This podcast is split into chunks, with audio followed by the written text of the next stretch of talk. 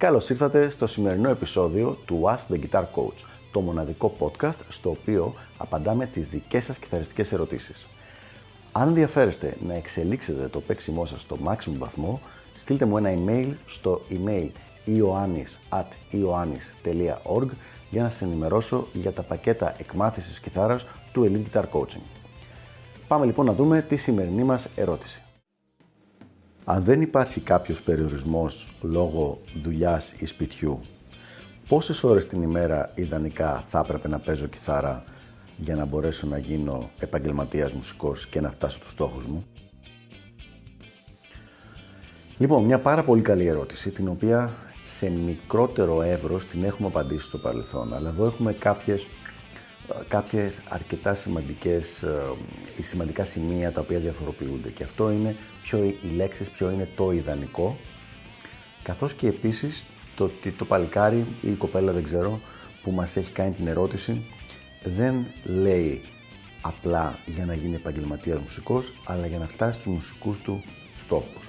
Άρα λοιπόν θεωρούμε ότι έχουμε μια κατάσταση στην οποία δεν υπάρχει όριο και με ρωτάει κάποιος, ε, coach, πόσες ώρες είναι το ιδανικό να παίζω την ημέρα για να γίνω όσο καλύτερος μπορώ; Και η απάντηση εδώ δεν νομίζω ότι θα αρέσει όλο τον κόσμο. Ιδανικά θα πρέπει να ασχολείσαι όλη μέρα. Συνέχεια.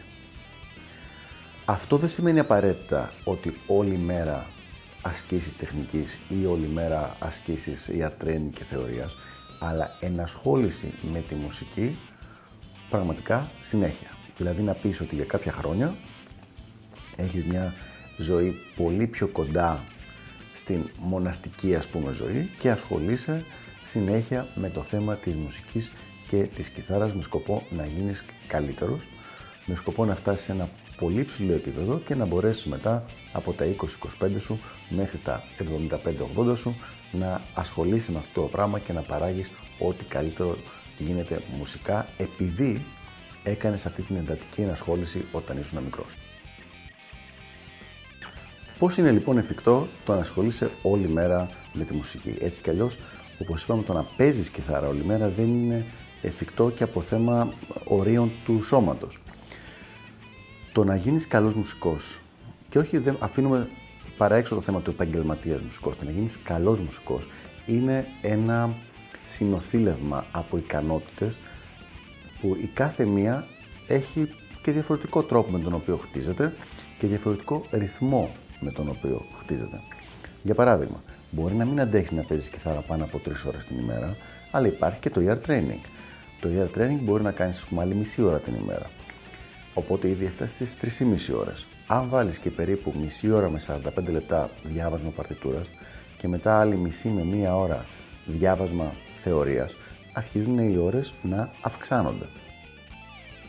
Όταν μετά αρχίσουμε να βάζουμε και κάποια ε, απομνημόνευση καινούριων πραγμάτων πάνω στην κιθάρα, δηλαδή, αλλά όχι με τη μορφή παίξήματος τεχνικής, δηλαδή σχήματα όπως είναι σχορδίες, όπως είναι κλίμακες, όπως είναι τα αρπέτζιος.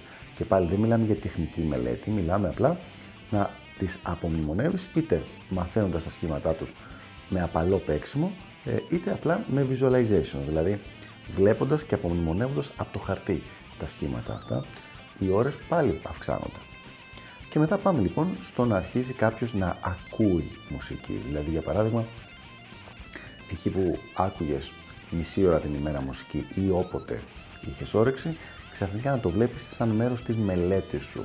Δηλαδή, δεν ακούς μόνο τους δύο-τρει κιθαρίστες που ήδη σου έχουν τραβήξει την προσοχή, αλλά αρχίζεις να ακούς και άλλους καλλιτέχνες και άλλα όργανα και άλλα είδη μουσικής, έτσι ώστε να επεκτείνεις την γνώση σου πάνω στα διαφορετικά μουσικά ιδιώματα.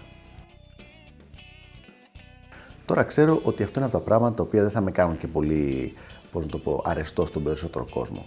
Θα μου πούνε, δηλαδή τι εννοείς, δεν θα ακούω αυτά που θέλω μόνο, δεν θα ακούω μόνο αυτά που γουστάρω, δεν θα παίζω μόνο αυτά που γουστάρω; Έχουμε ξαναπεί στα Ask Guitar Coach ότι έχει μεγάλη διαφορά όταν κάτι το κάνουμε για τη διασκέδαση εκείνη τη στιγμή ή για την βελτίωσή μας και τη μελλοντική μας διασκέδαση.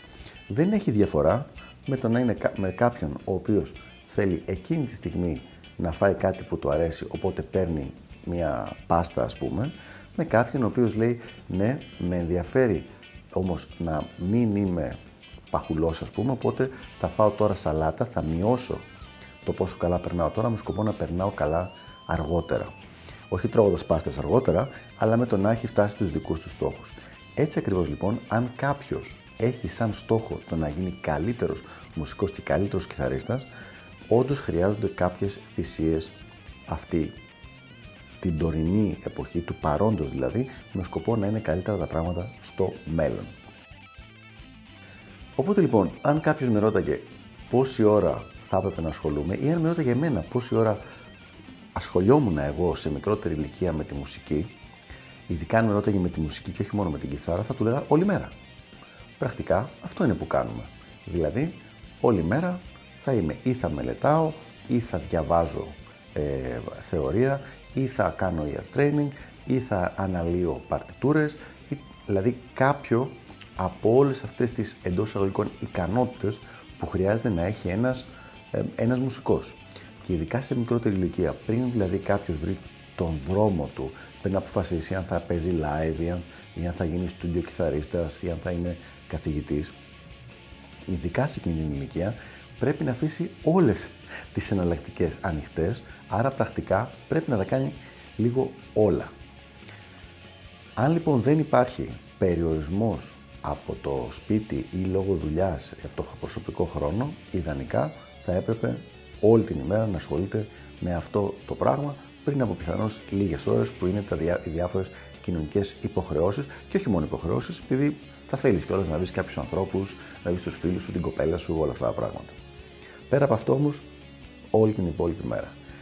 Είναι υποχρεωτικό αυτό, είναι κάτι το οποίο εγώ λέω ντε και καλά πρέπει να κάνουν όλοι οι μαθητές μου, όλος ο κόσμος που κοουτσάρει; Όχι, επουδενή όχι.